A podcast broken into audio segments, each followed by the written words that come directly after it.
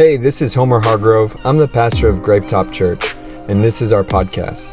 I want to thank you for connecting with our family today, and I hope this message inspires you and that it makes a difference in your life. Enjoy the message.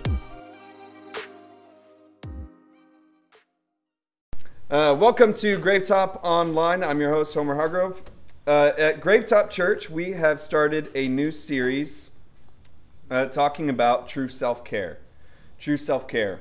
And I, I, was really anticipating uh, the idea of people disagreeing with this message because self care has now been kind of like a conspiracy within church worlds.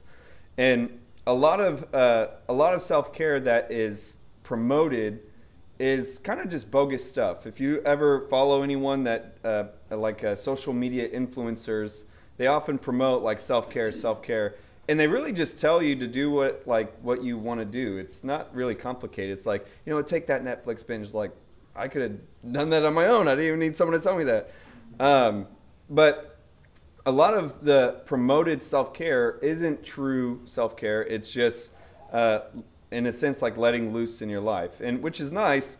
But there's actually a lot of biblical self care that uh, that I think is neglected within not just Christians, but people in general. And this whole month, we are trying to go in depth in unpacking how we can take care of ourselves as Christians. So today, we're going to talk about burnt out and ready to quit. Burnt out and ready to quit. Some of y'all look like y'all almost teared up right now. burnt out and ready to quit.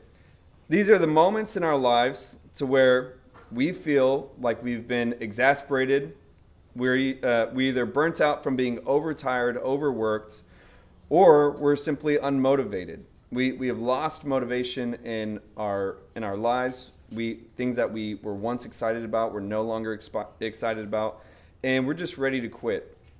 And so, starting off, I want to share this scripture. In Mark chapter 2, verse 18 through 22, it says, John's disciples and the Pharisees were fasting and they came and said to him, to Jesus that is, Why do John's disciples and the disciples of the Pharisees fast, but your disciples do not fast? And Jesus said to them, While the groom is with them, the attendants of the groom cannot fast, can they? As long as they have the groom with them, they cannot fast, but the days will come when the groom is taken away from them, and they will fast on that day. Like the beginning of January, how we all did a fast, remember? No one sews a patch of unshrunk cloth on an old garment. Otherwise, the patch pulls away from it the new from the old, and a worse tear results. And no one puts new wine into old wineskins. Otherwise, the wine will burst the skins, and the wine is lost, and the skins as well. But one puts new wine into fresh wineskins. So, this, uh, this first point what I want us to understand is this idea if you're feeling burnt out, you're ready to quit, maybe slow down. Maybe slow down. Because you must allow yourself to be a beginner sometimes. This verse, I feel like for years, when I would read this verse, it was one of those passages of scripture to where I felt like everyone else knew what it meant. And I was like, what does that mean? Like, that doesn't make any sense to me. What what does the new wine represent? What does the wineskin represent? And I could understand the idea of like, yeah, you don't do that in with wineskins and wines, but how does that really apply to my life? Y'all know what I'm talking about? Was it just me? And it took me years, and one day I finally felt like I realized what was going on. The disciples, Jesus' disciples, are newbies. They're beginners. Even after Jesus resurrected, and in the book of Acts, when the Pharisees would uh, seize uh, Peter and the other disciples, they would even talk among themselves, saying, "These these uh, these guys are uneducated men, untrained men. They don't uh, they they've not been trained. They have not been uh, taught in school about um, about our religion, our law. Yet we know that they walked with Jesus. And so even then, it was known that they were newbies. They were beginners, but they walked with Jesus. And it, it shows that in this scripture, they're trying to project these seasoned, experienced practices onto these newbies. How come your disciples don't fast like the rest of us fast? How come they don't do this? How come they don't do that? And Jesus is saying, hey, they just got here.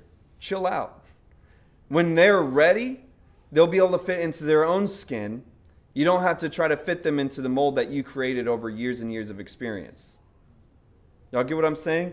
And we often try to start things as experts and professionals, don't we? This wineskin analogy is simply saying that the disciples were new wine and they had to develop their own skins of experience. And if they tried to wear the skins of, of experienced wine, they wouldn't be able to handle it all and would likely burst from the unadapted pressure. You have to go at your own pace. You simply have to do your best and forget the rest.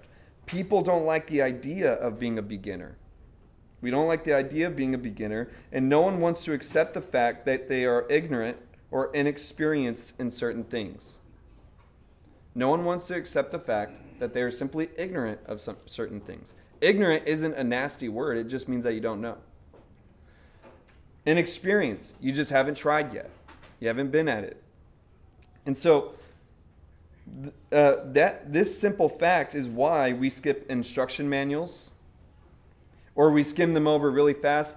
The, whenever I'm putting together like uh, furniture or like uh, those of y'all who have seen my home gym, um, whenever I've like been putting together like the benches or like even the the punching bag rack, the first like s- steps I end up messing up. Even when I look through the instructions because I skim through it so fast. Like I know what I'm doing. I know how to use tools.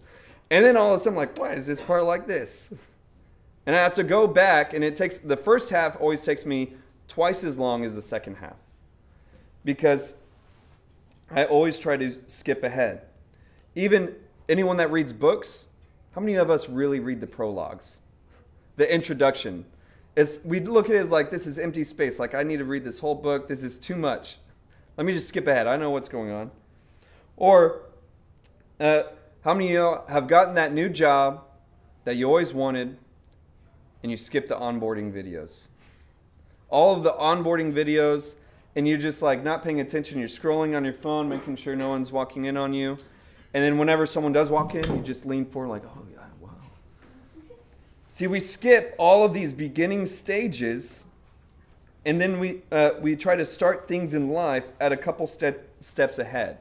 We always try to start life at a couple steps ahead, and then we feel totally confused when we start feeling overwhelmed oh, man, why am I feeling so burnt out? Why do I feel so overwhelmed? Why do I feel so anxious? You must allow yourself to go at your own pace, allow yourself to stretch, but also know your limits, because everything you do in your life stretches your mental health. Everything that you do in life, it stretches your mental health, it affects your mental health. And when you take on more than you can chew, this might be a weird analogy, but just bear with me and don't be gross. You might be able to take on more than you can chew, but eventually, uh, it, you'll eventually be able to swallow whatever you're trying to chew on, but you'll be too tired after the next bite. If you've ever had a big piece of steak and you're sitting there, especially if it's well done, and you're just chewing for a while and you're like, no, I can do it and you eventually wear it down and you're able to accomplish this task of taking this big bite. But then your jaw is so so tired afterwards where even the next bite, if it's a normal bite or even a small bite, you feel more you, you feel so exasperated and it's like, oh man, my jaw is sore. And in life, it's like that because then you'll be forced to take smaller bites after trying to take this big bite that you could that you could barely chew and you'll still be so tired from the first bite you can't even do the little ones. And then what happens is that you get discouraged and just want to give up because now you're trying to go backwards at step one while you started at step four. And you're trying to do something smaller, but you're so tired from trying to do something too much, and now you can't even do too little. Anyone work out? If you try to bench too much the first rep, you're like, oh man, I'm to have to go down less weight. And then you try to do even less weight and you're like, man, I could barely do this now.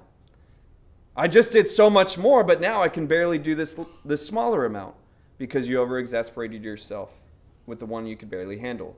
Y'all dig what I'm saying? We get this. And so the point I'm sharing this is because so many of us especially when in our Christ, within our Christian walk, we, dis, we get discouraged in life. When we try to do something more than we can handle, we didn't want to be a beginner, and so we try to do more, and then we get discouraged, and we're too prideful to go back to step one. And so we give up, we quit, especially in our faith. Especially in our faith. Now, there's a study uh, uh, called the Holmes Rahe Life Stress Inventory Test, and it's a stress analysis for measuring stress and health. In this analysis, it lists dozens of possible life events and rates your score, uh, rates your score with the possibility of a stress-induced health breakdown. I remember I, I when I heard about this uh, this test. It's called the Holmes Rahe Life Stress Inventory. And I remember the first time I found this out, I was curious. It was actually the beginning of 2020. Little did I know what was about to happen in the world. But I did this test for the, uh, for the last three years of my life at the time. And, and it's supposed to, you're supposed to make this inventory for the for 12 month span. And so I just did like 2018, this is what happened, 2019, 2017.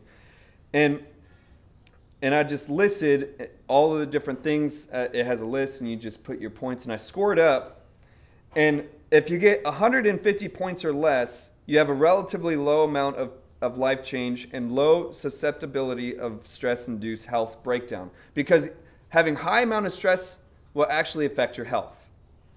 150 to 300 points means that you'll have a 50% chance of a health breakdown in the next two years. Something that could possibly happen in your health. 300 points or more you have an 80% chance of health breakdown in the next two years. In the next two years. So, so much stress can affect your bodily health in a 12 month span. Having too much stress can affect your health up to two years. Well, I did this test for myself, and I realized that I scored way over 300 for three years in a row. I was like, that's, that's intimidating. I was like, well, I, part of me was like, I knew it was a hard year. but what was most interesting is that two things. One, it helped me to make better decisions that year. The moment that I realized that we had over uh, way too much stress for three years in a row, I was like, man, I've been making too much, uh, too many risky decisions. I've been putting my family through too much stress because it's not just me. My kids had to deal with it. My wife had to deal with it. And so there's little decisions that would come up like, should we move again? I'm like, you know what? That's a stressful event. I'm going to hold off moving this year because we already had a lot of stressful things happening. Y'all get what I'm saying? It would help me make small decisions like that. Should I look for an extra job or a new job? Well, we've already had a, a lot of change, a lot of stress, and so if I'm able to, I can just hold off for another year. Y'all get what I'm saying? It would help me to make big, major decisions, even when opportunities came up. I would, I would get, uh, we we're about to have our third baby, our third boy, uh, our third kid. And right at the time we we're about to uh, have our thir- third one for, to have three under three, I got, uh, I got asked if I could continue, uh, could do more for the juvenile, um, uh, juvenile probation office here in town. And, and I was like, you're going to have to hold on because that's going to put too much stress on my family. I would love to. I want to. But I'm, I'm having a new baby. That's a stress inducing event. And so I'm going to have to hold on for another year. While before, I took on a lot of uh, opportunities like that when we had our first kid, and it made things exponentially more stressful. Y'all dig what I'm saying? So, understanding your stress helps you to, to decide when to say no. The other thing it helped me to understand is when all of a sudden I was having these random panic attacks. Ever have that uh, anxiety attack right before bed? Oh man, it feels great. I started finding myself staying up later than I would normally want to just because I didn't want to have an anxiety attack right before bed. Y'all, y'all know what I'm saying? Because it's just the worst feeling, like having this feeling like you're going to die right before bed. It's just not fun to go to sleep to. And all this, while before I was like, man, what's wrong with me? Now I could look at and say, like, oh, all of the stress I took on for the last couple years is starting to affect me in different ways. It's affecting my health. And so it helps you understand oh, I'm not just mentally crazy, I'm not messed up, I, I'm not broken. I took a large amount of stress that is affecting my health. It helps you to just be self aware and to allow yourself to slow down and be a beginner. Again, this point is maybe slow down. Maybe slow down. So now let's let's go into uh, this idea, this this next idea, and it's continuing in the same verse. Mark chapter two, verse twenty-three. Jesus then says, "And it happened that uh, he was passing through the grain fields on the Sabbath, and his disciples began to make their way along while picking the heads of grain. The Pharisees were saying to him, Look, why are they doing what is not lawful on the Sabbath? And he said to them, Have you never read what David did when he was in need and he and his companions became hungry? How he entered the house of God in the time of Abiathar the high priest and ate the consecrated bread, which is not lawful for anyone to eat except the priests, and he also gave it to those who were with them. Now I'm going to break this down, but this point is maybe calm down. Maybe just calm down. Getting all worked up, maybe calm down. Don't let the idea of perfection trick you into quitting. Don't let the idea of perfection trick you into quitting. Now, these high priests and these Pharisees were, were really out to get Jesus and his companions, the disciples. And so they were look, trying to nitpick at every little thing they would do. You're picking grain on the Sabbath. And Jesus would often show them how hypocritical they were. He said, Did you not let uh, your horse out of the stable today? Did you not let your donkey out of the stable? How does that work any different from them just simply pick, picking grains? He was saying, You guys are setting a higher standard on us and not accepting it yourselves. And here, he gives this interesting analogy to where instead of pointing at them, they're trying, he says, look at David, look at King David. And how you're trying to pick at us for picking grain at the grain fields. But David, he broke the law when he took the consecrated bread from the priest. And David is held in such high esteem, and yet you're, uh, you're picking on these guys. It, just the idea of David, to give another example, I believe that modern church is actually one of the most holiest stages of Christianity in in in this uh, in segment of time. And now, while most churches will tell you the complete opposite, that we're that we're falling farther and farther away from God every day, I'll project this idea. Just the idea of like sexual purity is it is it, it is actually extremely high within American church. It really is. I mean, I was a youth pastor, and I remember that uh, I got, uh, I became aware pretty quick that youth pastoring, what churches really want you to do is just tell kids to not have sex. Break up with your, your girlfriend and boyfriend and don't have sex. That's like 80% of all of youth pastoring, what, what churches want you to do. Um, now, we did a lot, we, we didn't uh, necessarily do that, but I'm just giving an example. And uh, we, we have high standards of sexual purity within American church, right? I mean, to where the idea of, uh, of masturbating is like, you're going to go to hell. Like, everyone feels complete, like, so guilty for the thought of masturbation, right? It, like, so many, so much counseling has happened from this topic. And, and then you're like, where is he going with this? Valentine's Day was last month. the, the, this is where I'm going. Look, so we have all of this guilt and condemnation when it comes to sex in American church. That's what I'm trying to portray. And in the same messages, we, we really put David on this huge pedestal because he was a great man of God, right? This man had uh, multiple wives, multiple wives, and it was clearly instructed in Leviticus to not take on multiple wives. And so, even within his sexual sin, it, he was able to still connect with God. And so, it, again, I'm not, t- I'm not trying to say, wait, so go out there and get them. No. I'm not saying that. I, again, I'm saying we actually have a high standard of holiness. What I'm saying is that the things that we, that we often think so easily disconnect us from God, God is much closer than we realize. David commits adultery with, with uh, with a woman that was married. And the man that that uh, her husband was was one of the top 30 uh, fighting men, mighty warriors of David. It wasn't just a random soldier, it was actually someone in his close group of friends. Uh, one of the men that literally protected David when Saul was pursuing him. Talk about betrayal. Not only did he uh, have sex with his wife, but then once she got pregnant, he covered it up by uh, first trying to trick him into sleeping with his, uh, his own wife so that he could just like put off the pregnancy as like, that's your kid. Thank God there's not DNA test now. But it, when he refused, when he was like, how can I sleep with my wife when all the men at war, he's like, dang it, this guy's way too loyal. I'm to just have to kill him. And he has him killed in battle on purpose. It was a huge sin. The whole nation had to, uh, had to suffer the consequences because of David's sin. This is a big deal. And so I think we're doing all right. I think we're doing okay for the general direction that we're at. When we compare just the life of David, the man that was so, so uh, uh, honored by God that he chose him because he had a heart after God. Even though he wasn't perfect, he had a heart after God.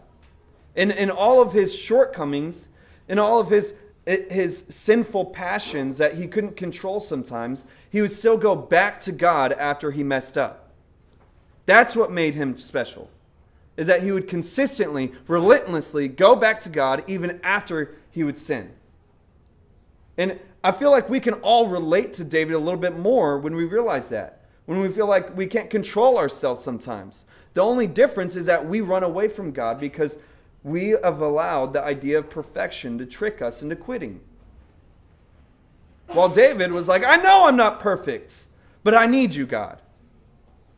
And so, in this moment, people, these Pharisees are, are projecting this onto the, onto the disciples. People, especially churchy people, have a knack for projecting perfection onto others.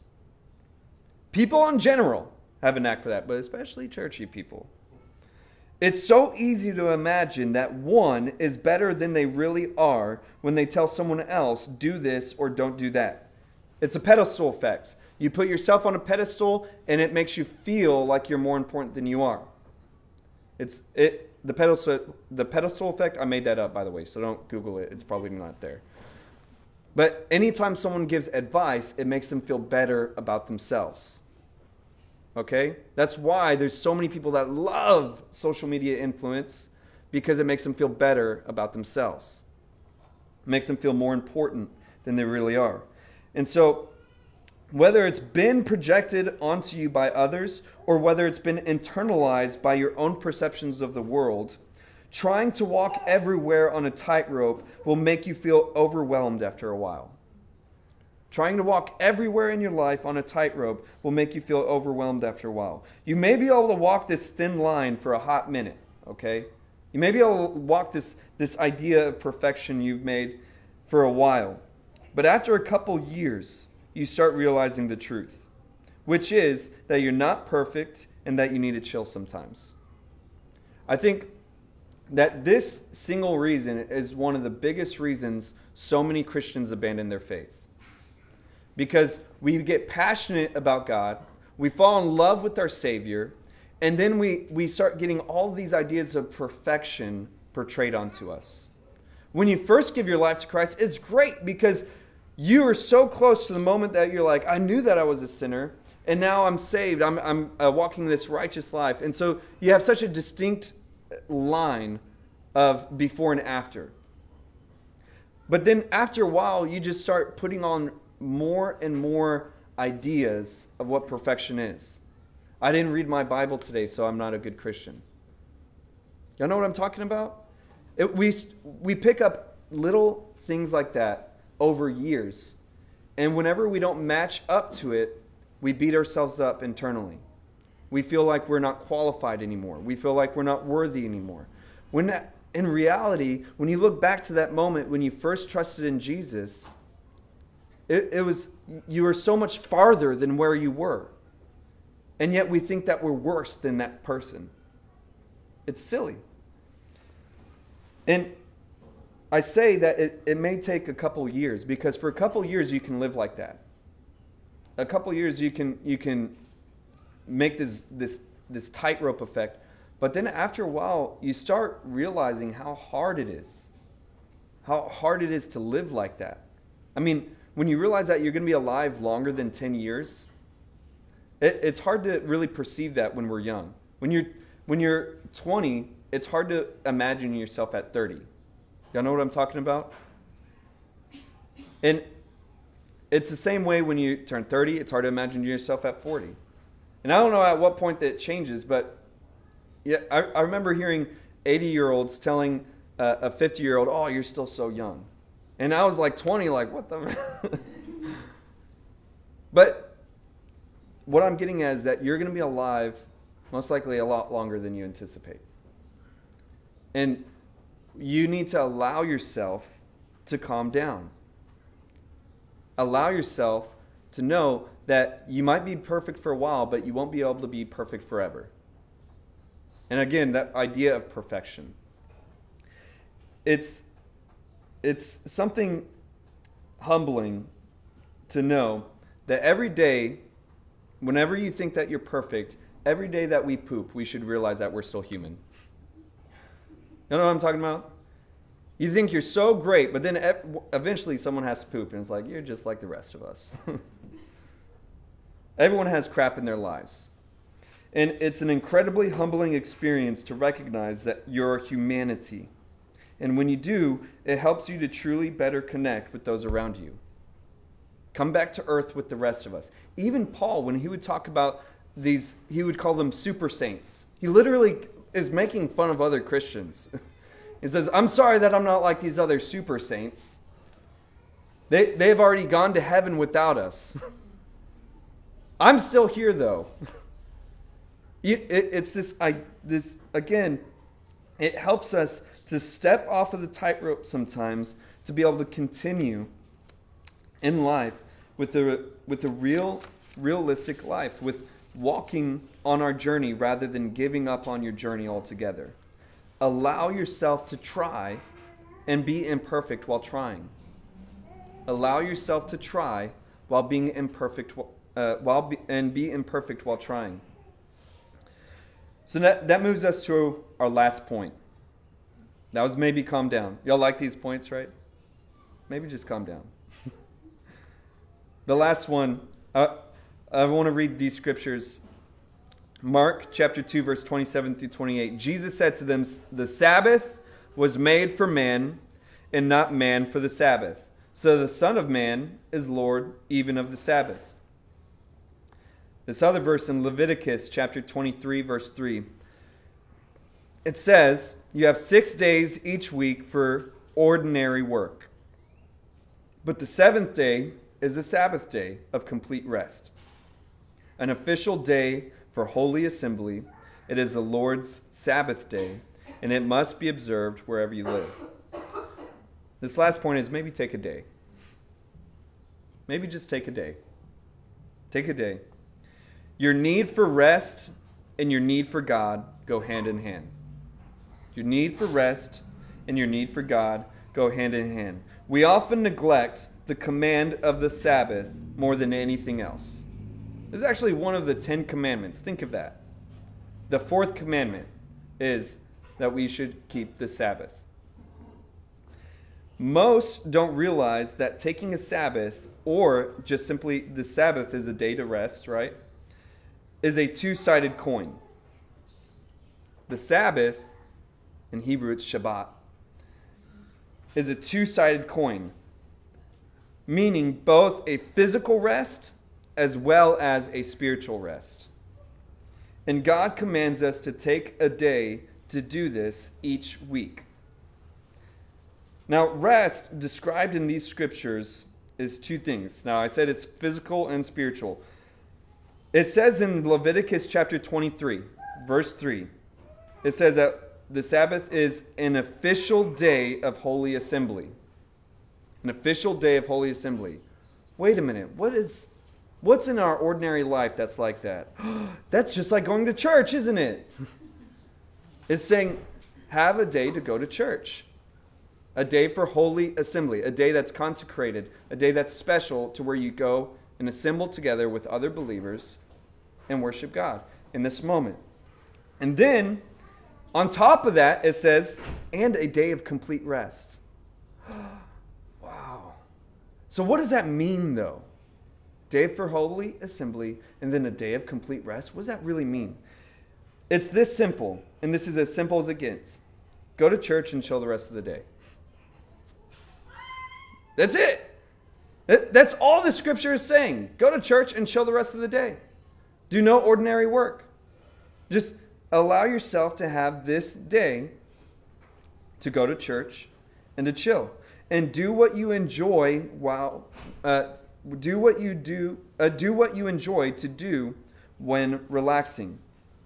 It doesn't mean that you have to be spirit like incredibly spiritual the rest of the day. It doesn't mean that we should like be all crazy sinful either. But it's it's saying just rest. Allow yourself to relax. Make no other plans on this day so that you can truly rest and relax for me and Lauren, we have to choose a day to where we don't do anything. And it's very easy for us to, to skip days like that. For us, church day like this, this Holy Assembly, is the hardest day that we work. Because we come here, we set up, uh, it, like it's, it's, I love it. It's my favorite day as well as the hardest day. We get all this together, we preach, we, she's with kids the entire time. I mean, it's, it's not a break. and then afterwards, we go home like we're sliding into home base, put all the kids to, for their nap, try to eat something real quick before they wake up. Then they wake up, and then I get ready to go to the, the uh, recovery center to go give a message there. And, and so it's like a whole day thing. And so for us, we have to take another day besides a Holy Assembly day where we get together with our, our, our brothers and sisters in Christ to where we can just rest, to where we can rest and we try to choose a day to where we don't plan anything on those days.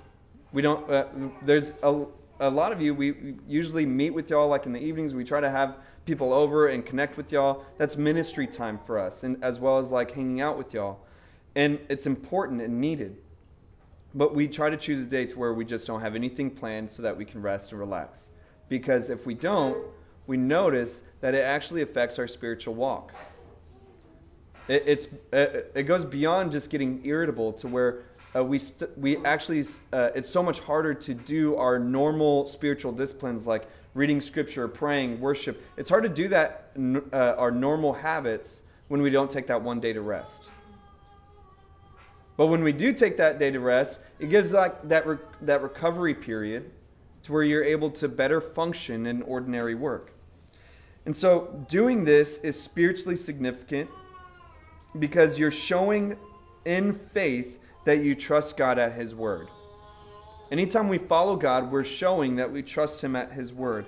So when we take a Sabbath, you're actually acting in faith. It also truly helps you mentally and physically when you go back to work. It is a command as well as a gift. It's a command as well as a gift. And I think that it is, incredibly important and meaningful to understand the pretense that mankind is put under a curse because of Adam. Let me read this scripture in Genesis chapter 3, verse 17 through 19. This is right after they took of the fruit, and this is the curse of Adam. It says, Said to Adam, Because you have listened to the voice of your wife and have eaten from the tree about which I commanded you, saying, You shall not eat from it, cursed is the ground because of you. With hard labor you shall eat from it all the days of your life but thorns and thistles it shall grow for you. Yet you shall eat the plants of the field by the sweat of your brow, the sweat of your face, and you shall eat bread until the until you return to the ground, because from it you were taken, and for you are dust, and to dust you shall return. This is a kind of bummed us all out about going to work tomorrow, right? it says, By the sweat of your brow by labor from work the rest of your life, that's how you're going to make a, a living. In the garden, everything was given to him, everything was available. But now he has to work for anything he wants in his life.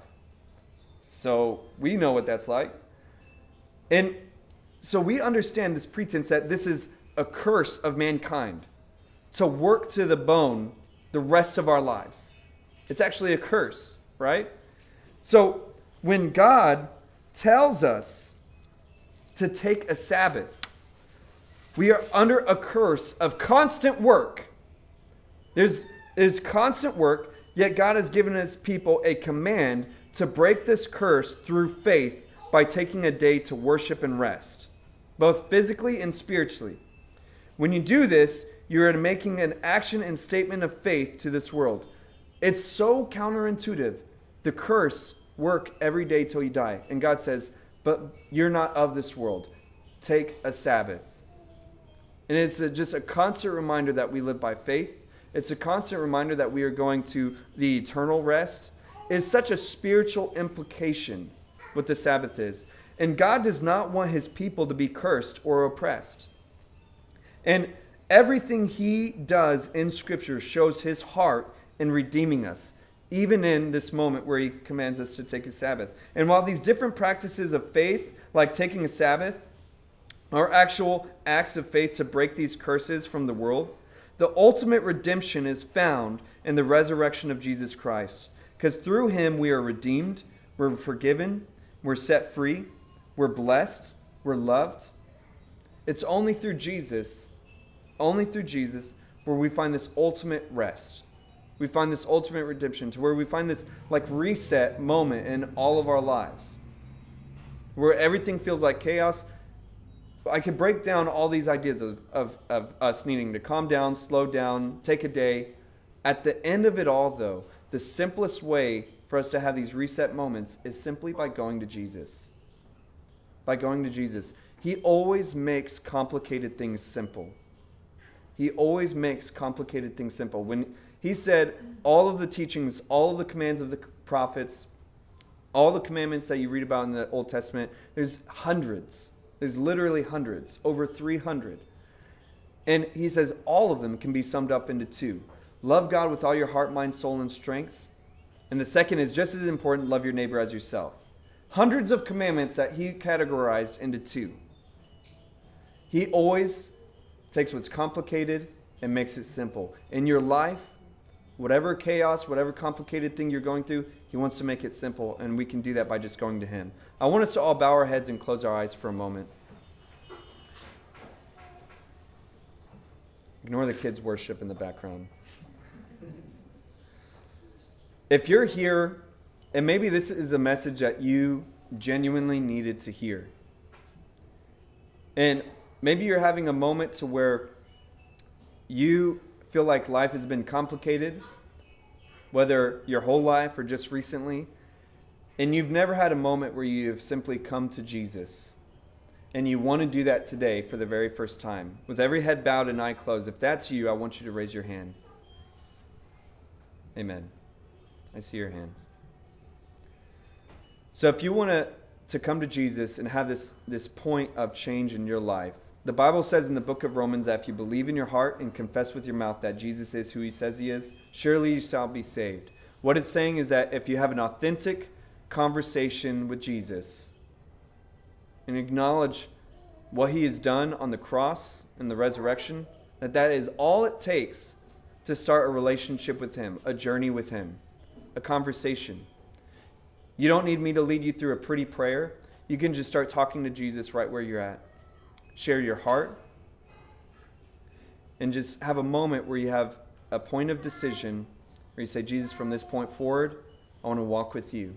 I want to trust in you. Now, while y'all, y'all are doing that, if you're here and you feel like you've been burnt out and ready to quit, and and you feel that God has been speaking to you this message, and just the Holy Spirit wants to give you peace right now. If that's you, I want you to raise your hand. Amen. See your hands. So, God, right now I pray for you to send your Holy Spirit, your presence of peace, and to shower these people with your Spirit, with your presence, and that they would truly feel weight dripping off of their shoulders that they would feel lighter in this moment, that they would have clear direction what to do from this point forward, and that you'd help all of us here to see you more clearly in our lives. In Jesus' name, amen. Now, we're going to get ready to go through a time of worship. Before we do, um, I'm going to sign off online. Thank you guys for being a part. We love y'all so much. Have a good rest of your day. I hope you enjoyed the message today. If you did, there's a couple things that you could do to connect. First is to subscribe to our show so that the most recent episode will always be in your feed, ready when you are. And second is if this ministry has impacted you and you'd like to help us continue to reach others, you can click the link in the description or visit our website, gravetop.com, and you can give now. I'll see you next time on the Gravetop Church podcast.